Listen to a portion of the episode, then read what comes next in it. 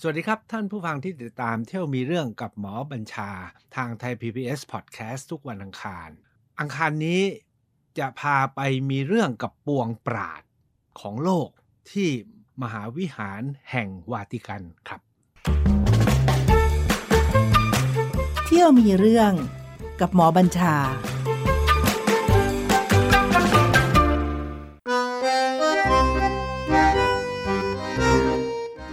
ท่านที่ติดตามเที่ยวมีเรื่องกับหมอบัญชาเรื่อยมานะครับ ก็ไปมีเรื่องโรมันกันมาหลายครั้งหลายตอนทั้งในกรุงโรม ทั้งปอมเปอีทั้งนาโปลี แล้วท้ายสุดเนี่ยมามีเรื่องกับดาวินชีก่อนที่จะเข้าวาติกัน แล้วเราก็ไปดูงานว่าด้วยตำนานพระเจ้าสร้างโลกโดยมิกาลานเจโรนะครับ ที่มหาวิหารแห่งซิสตีนแต่จริงๆแล้วนะครับ การไปที่มหานครวาติกัน หรือ มหาพิพิธภัณฑ์แห่งโลกเนี่ยมีอีกจุดจุดหนึ่งเป็นห้องโถงนะฮะหรือผมอยากเอาวิหารแหละครับ อีกห้องหนึ่งที่เดินไปเนี่ยพอเดินเดินเดินไปนะคนก็จะแน่นมากเลย ก่อนจะเข้าสู่มหาวิหารซิสตีนเนี่ยเราเจอห้องอีกห้องหนึ่งซึ่งทุกคนพอเข้าไปถึงนะครับแงนคอตั้งบ่าเลย เพราะเป็นห้องที่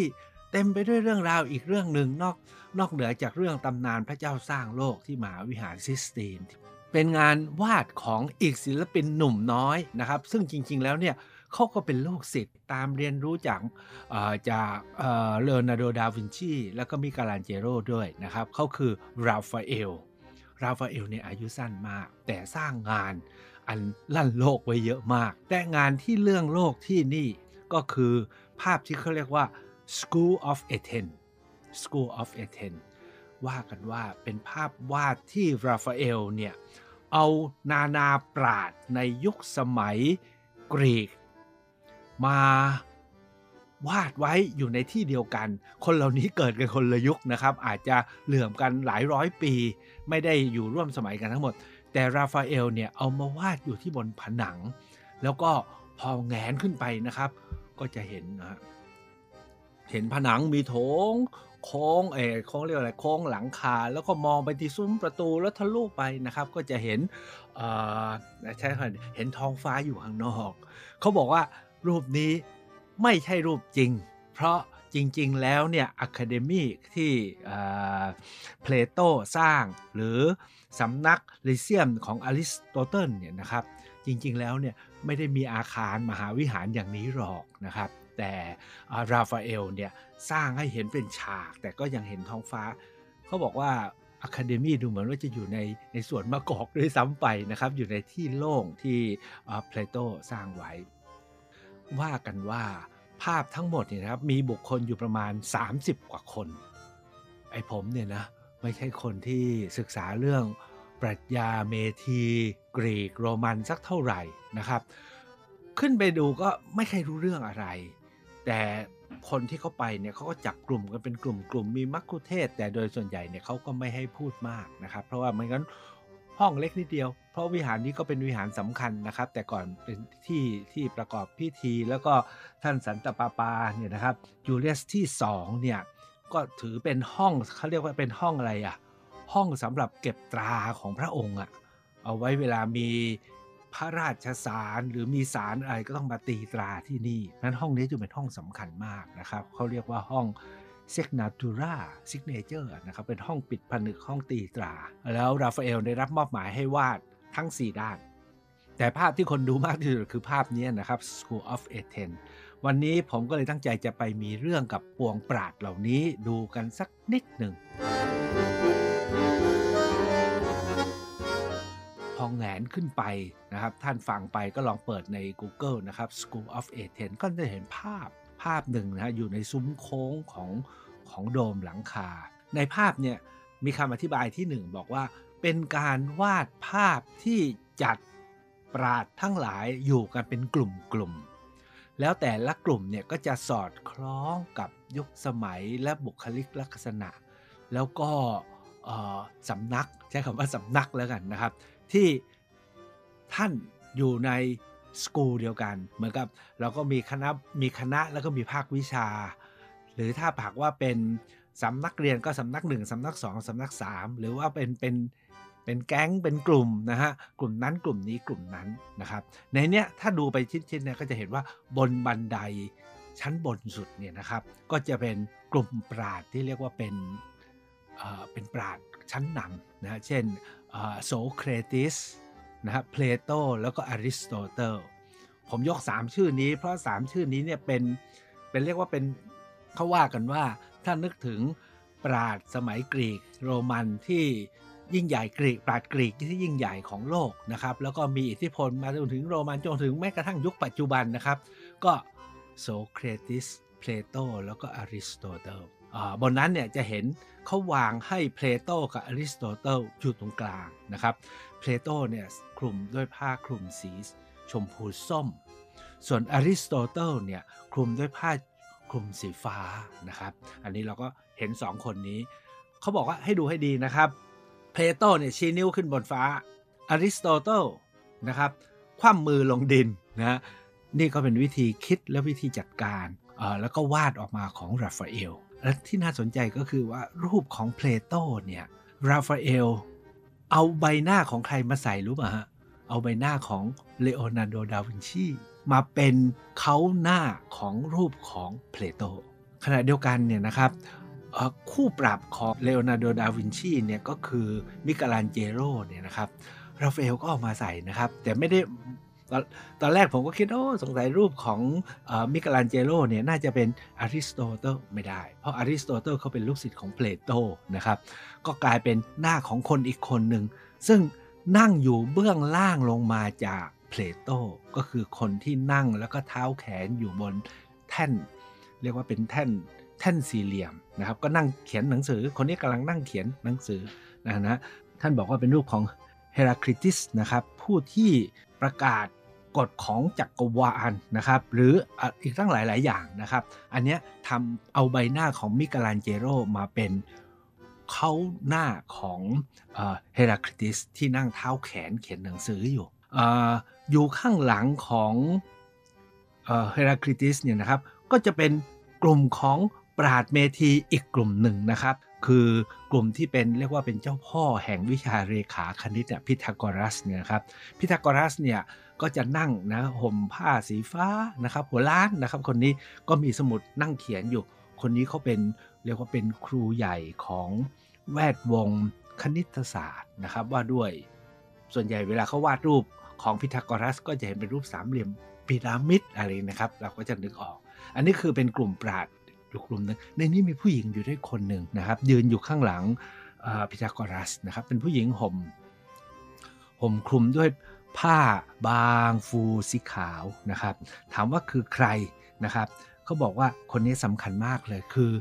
ไฮพาเทียไฮพาเทียในอยู่อเล็กซานเดรีย แล้วก็สนใจที่จะเรียนก็ไปเรียนวิชากับวงปราดที่เอเธนส์เนี่ยนะครับ แล้วก็เอาหลักความคิดของเธอกลับมา แต่ปรากฏว่าเมื่อเธอกลับมายังอียิปต์เนี่ย วิธีคิดวิธีเสนอของเธอเนี่ยนะครับ เช่น เธอเป็นคนเสนอเรื่องกฎของธรรมชาติ โลกนี้หมุนรอบดวงอาทิตย์ซึ่งขัดแย้งมากกับคติของคนในยุคสมัยนั้นไฮพาเทียเนี่ยถูกถูกลากแล้วก็ถูกฆ่านะถูกสังหารนั่นก็เป็นคนที่ผมกำลังจะเริ่มมีเรื่องกับปราดทั้งหลายนะครับว่าปราดสุดท้ายเนี่ยที่เราได้ยินชื่อเนี่ยนะครับ เรื่องมาก แล้วก็มากเรื่องจนสุดท้ายจบอย่างเหลือเชื่อ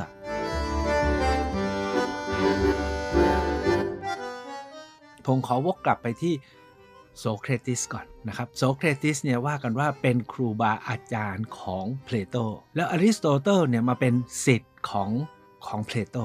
ถามว่าโซเครติสยืนอยู่ตรงไหน ท่านลองเปิดดูใน Google นะครับ ท่านจะเห็นโซเครติสเนี่ยเป็นบุรุษอาวุโส หัวล้านยืนเอียงอยู่ห่มคลุมด้วยเสื้อสีเขียวหม่น เห็นไหมครับ อยู่ทาง ถ้าเราหันหน้าเข้าไปก็คืออยู่ทางเบื้องซ้ายของภาพ แต่จริงๆได้อยู่ทางขวาของเพลโตไกลออกมาหน่อยหนึ่งโซเครติสคนหัวล้านแล้วทำมือยื่นออกมาแล้วก็พูดอยู่ แล้วบุรุษที่ยืนอยู่หน้าโซเครติสนะห่มผ้าสีฟ้าเห็นไหมครับเป็นบุรุษผมทองหล่อ อันนั้นเขาบอกนั่นคืออเล็กซานเดอร์มหาราชนะครับ พระเจ้าอเล็กซานเดอร์มหาราชตอนเป็นเจ้าฟ้าชายเนี่ย พระราชบิดาฟิลิปเนี่ยนะครับ เชิญอริสโตเติล ไปเป็นครูนะครับ แล้วแต่ในเรื่องนี้ก็กลายเป็นว่าพระเจ้าอเล็กซานเดอร์ก็มาโผล่นะครับ เจ้าชายอเล็กซานเดอร์ แห่งมาซิโดเนียเนี่ยก็มาเรียนอยู่กับโซเครติสด้วยนะครับโซเครติสคนนี้เนี่ย จริง ๆ แล้วเนี่ยคำสอนของโซเครติสเนี่ยไม่มีอะไรมากนัก แต่ปรากฏอยู่ในเอกสารของเพลโตที่ว่าด้วยบทสนทนาของเพลโตกับโซรอบแรก ๆ ของเพลโตเนี่ยจะอ้างถึงคำสอนของโซเครติสนะครับซึ่งเป็นอาจารย์ของเพลโตโซเครติสเนี่ยมีอายุอยู่ประมาณพศ 73 จนถึงพศ 144 73ถึง104 ก็มีอายุประมาณ 70 ปีนะครับก็เอาว่า หลังพระพุทธเจ้าดับขันธปรินิพพานไปแล้วแค่ 70 ปีเองนะครับโซเครติสเนี่ยเขาว่ากันว่าเป็นอะไรเดีอะนักคิดนักตั้งคำถามนะครับ แล้วก็ชวนหาความรู้ความจริง แล้วก็โต้แย้งสิ่งที่คนเชื่อถือจนก็ถือว่าเป็นเป็นต้นเขานะครับของการทำให้คนคิดยุคนั้นต้องอย่าลืมว่ายุคนั้นเนี่ยเราก็จะเชื่อเจ้าแผ่นดิน ขณะเดียวกันคือเชื่อเทพเจ้าั้นโสเครติสเป็นคนตั้งคำถามมาก แล้วเรื่องมันเกิดขึ้นก็คือว่า จังหวะที่โสเครติสกำลังชวนคนหนุ่มคนสาวหรือนักคิดมาถกเถียง หาคำตอบนู่นคำตอบนี่เหมือนทุกวันนี้นะเราก็ชอบตั้งคำถามในสิ่งที่เราไม่อยากเชื่อหรือสิ่งที่เราไม่พอใจ ปรากฏว่าเอเธมถูกสปาร์ตาคืออีกนครรัฐหนึ่งมาถล่มพ่ายแพ้ คนทั้งเมืองเนี่ยไปสรุปว่าที่เมืองแพ้เนี่ยนะเพราะโสเครติสเนี่ยเป็นคนนำ ในการลบหลู่เทพ ลบหลู่เทพแอสซีนาเขาก็บอกว่าปัญหาตรงนี้คนหนุ่มคนสาวนักคิดทั้งหลายไปเชื่อโสเครติสลบหลู่นะครับแอสซีนาก็เลยไม่ปกป้อง ก็เลยขอให้โสเครติสเปลี่ยนแปลงพฤติกรรมโสเครติสบอกไม่ แล้วตัดสินใจยอมกินยาพิษตายนี่นะครับ คือปราชญ์ที่ยิ่งใหญ่คนที่หนึ่งก่อนนะฮะที่จบชีวิตแบบ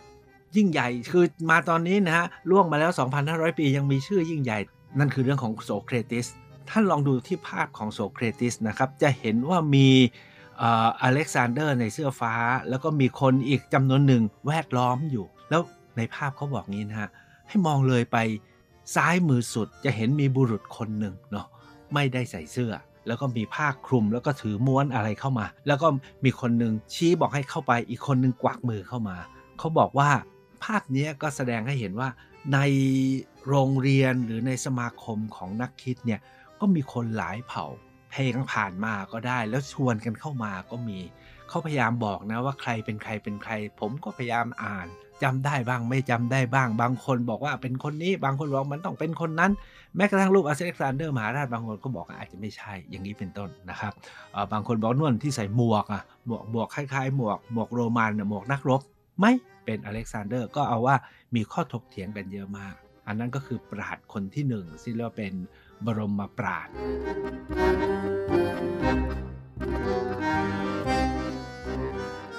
ถัดมานะครับปราดที่เป็นลูกศิษย์ของโซเครติสเนี่ยคือเพลโตเนี่ยนะครับเพลโตเนี่ยมีอายุท่วงพศ 116 จนถึง 196 ก็ ก่อนพระเจ้าอาโศกมหาราชนะครับคือหลังพระพุทธเจ้าดับขันปรินิพพานมา 200 ปีนะครับก่อนพระเจ้าอาโศกนิดหน่อยนะครับยุคนั้นเนี่ยอเล็กซานเดอร์มหาราชเนี่ยก็เริ่มเริ่มจะบุกนะครับเพลโตเนี่ยก็เป็นผู้ที่สืบสอนมีวิชาต่างๆ ผมขออนุญาตไม่รายละเอียดนะครับ แต่เขาบอกว่ารู้หมดอะกายภาพเรื่องของออดาราศาสตร์นะเรื่องของชีววิทยา ศึกษาเยอะมากมีตำราออกมาเยอะมาก โดยเฉพาะยุคที่สองหลังจากผ่านช่วงของเป็นลูกศิษย์ของโซเครติสเนี่ยงานของเพลโตเนี่ยเป็นงานแบบเหมือนกับบันทึก สิ่งที่เพลโตสอนเพลโตอธิบาย แต่ความน่าสนใจของเพลโตเนี่ยนะครับก็คือว่าเชื่อไหมฮะเพลโตเนี่ยจบชีวิตแบบแบบเราไม่อยากเชื่อว่าเป็นปราดระดับนี้และจบชีวิตอย่างนี้นะครับเพลโตนะครับเอ่อเอาว่ามี ผู้ใกล้ชิดของจักรพรรดินะแห่งกรีกคนหนึ่งเนี่ยนับถือเพลโตก็เชิญเพลโตมานะครับ แล้วไปไปมามาเนี่ยจักรพรรดิเนี่ยไม่พอใจ ขับเพลโตให้เป็นทาสอะ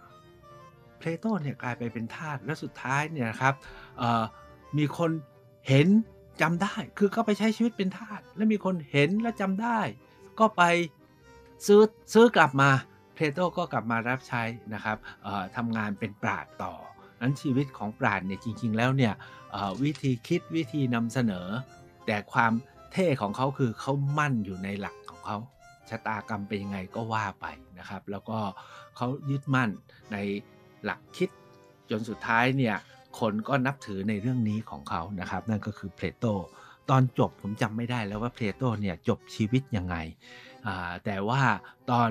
ที่เพลโตจบชีวิตเนี่ยอริสโตเติลเนี่ยนะครับอ๋อนิดเดียวเพลโตเนี่ยเป็นคนตั้งสำนักเรียนที่เรียกอะคาเดมีคำทุกวันนี้ก็คือคำที่เราใช้กันนะครับคืออะคาเดมีภาพของเพลโตผมบอกแล้วนะครับทำเป็นเอารูปเลโอนาร์โด ดาวินชีมามาเป็นภาพ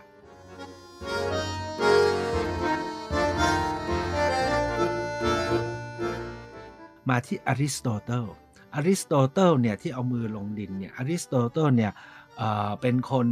เสนอหลักการอีกหลายอย่าง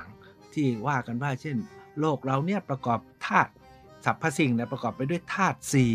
แต่อริสโตเติลยังเชื่อว่าโลกนี้เป็นศูนย์กลางของจักรวาล อีกอันหนึ่งที่อริสโตเติลเสนอก็คือว่าของถ้ามีน้ำหนักต่างกันมวลต่างกันตกลงมาถึงพื้นแล้วไม่พร้อมกัน อันนี้ กาลิเลโอเป็นคนเปลี่ยนเรื่องนี้แล้วบอกว่าทุกอย่างตกมาถึงพร้อมกันนะครับ นี่คืออริสโตเติลอริสโตเติลเนี่ยสืบทอดสำนักตั้งชื่ออีกสำนักหนึ่งนะครับ โดยว่ากันว่าพระเจ้าอเล็กซานเดอร์นี่แหละครับ พอเป็นใหญ่ก็เลยสร้างสำนักไลเซียมชื่อว่าไลเซียมนะฮะให้อริสโตเติล ในที่นี้เขาก็มีภาพของอริสโตเติลอยู่ตรงนี้นะครับมีคนอีกคนหนึ่งที่เป็นผู้สืบทอดงานของอริสโตเติลนะครับ คือทีโอฟราสตัสนะครับทีโอฟาตัสเนี่ยถ้าในรูปที่ท่านเห็นเนี่ยนะครับจะเป็นเป็นบุรุษผมเสื้อสีเหลืองเห็นใช่ไหมครับผมเสื้อสีเหลืองหัวล้านเหมือนกันนะครับ คนนี้จะหันข้างให้เราเห็น แต่หันหน้าไปหา อริสโตเติลนะครับคนนี้เป็นคนที่สืบสำนักต่อมานะครับก็เป็นอีกคนสำคัญหนึ่งคนนี้แหละครับเป็นคนที่เสนอหลักคิดอีกหลักหนึ่งที่ว่าด้วยเรื่องเรื่องของความสุข ความสงบ แล้วก็ชีวิตเนี่ยที่ไร้ซึ่งความกลัว ผมอ่านคำอธิบายบางอันนะครับ ก็บอกว่าคนนี้เป็นคนเสนอวิถีชีวิตแบบพอเพียงนะฮะแล้วก็อยู่กับเพื่อนฝูงอย่างนี้เป็นต้นนะครับ นี่ก็คือรูปของทิโอฟาตัสนะครับ ทิโอฟาตัสมีคนคนหนึ่งนะครับ จะเห็นนะฮะในท่ามกลางภาพเนี่ยผมผมมองขึ้นไปผมก็สะดุดแล้ว เอ๊ะทำไมแกนั่งอยู่กลางบันไดอยู่คนเดียวนะครับหัวล้านเหมือนกันนะครับ แล้วก็ห่มผ้าเนี่ยแบบดูแรกๆแล้วนึกถึงชูชกนะครับ นึกถึงชูชก คนนี้นี่น่าสนใจมากเลยครับ ชื่อดิอาเจนิสเป็นชาวเติร์กแล้วก็จริงๆตระกูลเขาร่ำรวยมาก แต่สุดท้ายเนี่ยแกปฏิเสธ หลักคิดทั่วๆไป แล้วเลือกที่จะฝึกฝนที่จะสู้กับธรรมชาติ เอาชนะกับธรรมชาติได้ เปลี่ยนตัวมาเป็นขอทานฮะนอนอยู่กลางพื้นนะครับ แล้วก็บางภาพเนี่ยชอบทำเป็นรูปนอนอยู่ในปล้องในโอ่งในไหที่เขาคว่ำทิ้งไว้นะครับ คนนี้เนี่ยทำให้ผมนึกถึงสสบางคนนะฮะแกเนี่ยพยายามท้วงสังคม เวลาเพลโตจะแสดงอะไรหรือพระเจ้าอเล็กซานเดอร์ทำอะไรเนี่ย แกกล้าออกมาท้วงออกมาล้อ แต่ที่สำคัญก็คือ แกถือโคมไฟในเวลากลางวัน เพื่อจะบอกว่ามันมืด อันนี้ผมนึกถึงสมเด็จโตไหมครับ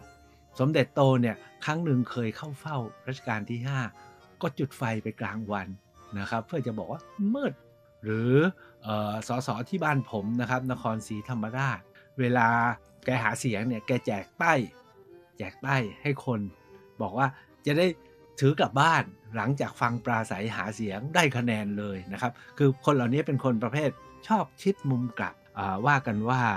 เดียจินิสเนี่ยนะครับเป็นคนเสนอว่าทฤษฎีไม่สำคัญเท่าภาคปฏิบัติ อย่างนี้เป็นต้นนะครับ เราก็จะเห็นภาพเป็นปราดคนเดียวนะครับที่เสื้อผ้าหลุดร่วงนะครับ หลุดลุย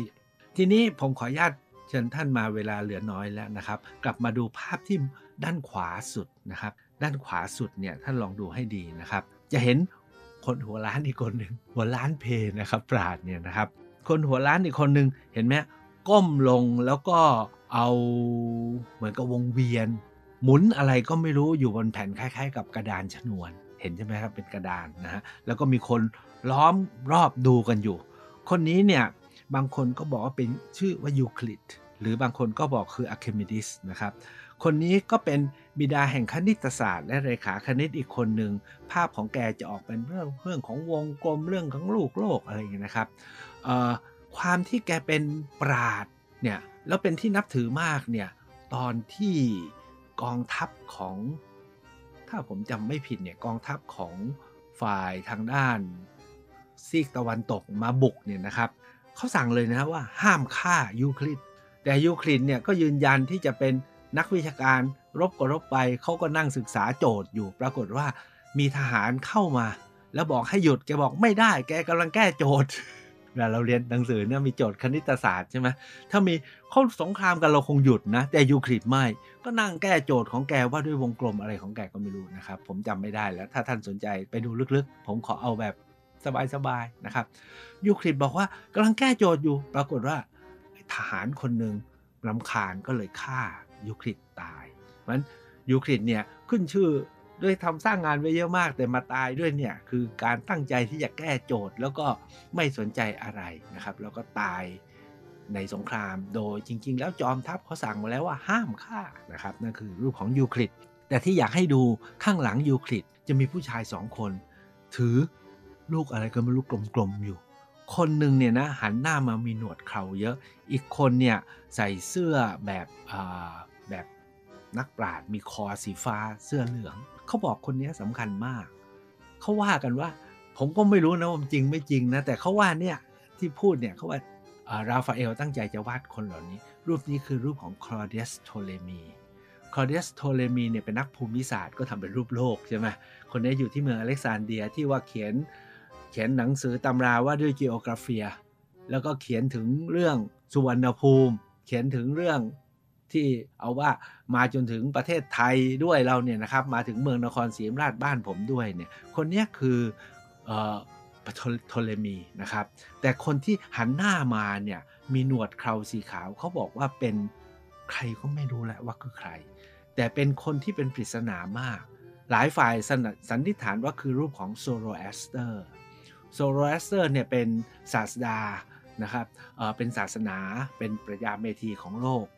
อาหรับนะครับเปอร์เซียนะครับแล้วจุดตอนหลังก็กลายเป็นศาสนาที่เรียกว่าโซโรแอสเตอร์ที่มีเทพชื่อว่ามาสดา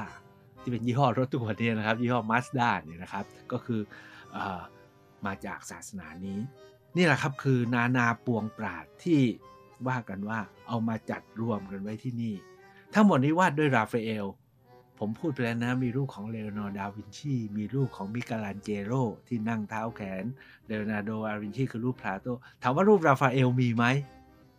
หลายท่านคงรู้ว่ามีนะครับ รูปของราฟาเอล คือคนที่ใส่หมวกเขียวอยู่ติดติดกันกับโซโรแอสเตอร์กับโทเลมีนะครับ ที่อยู่ขวาสุดของภาพ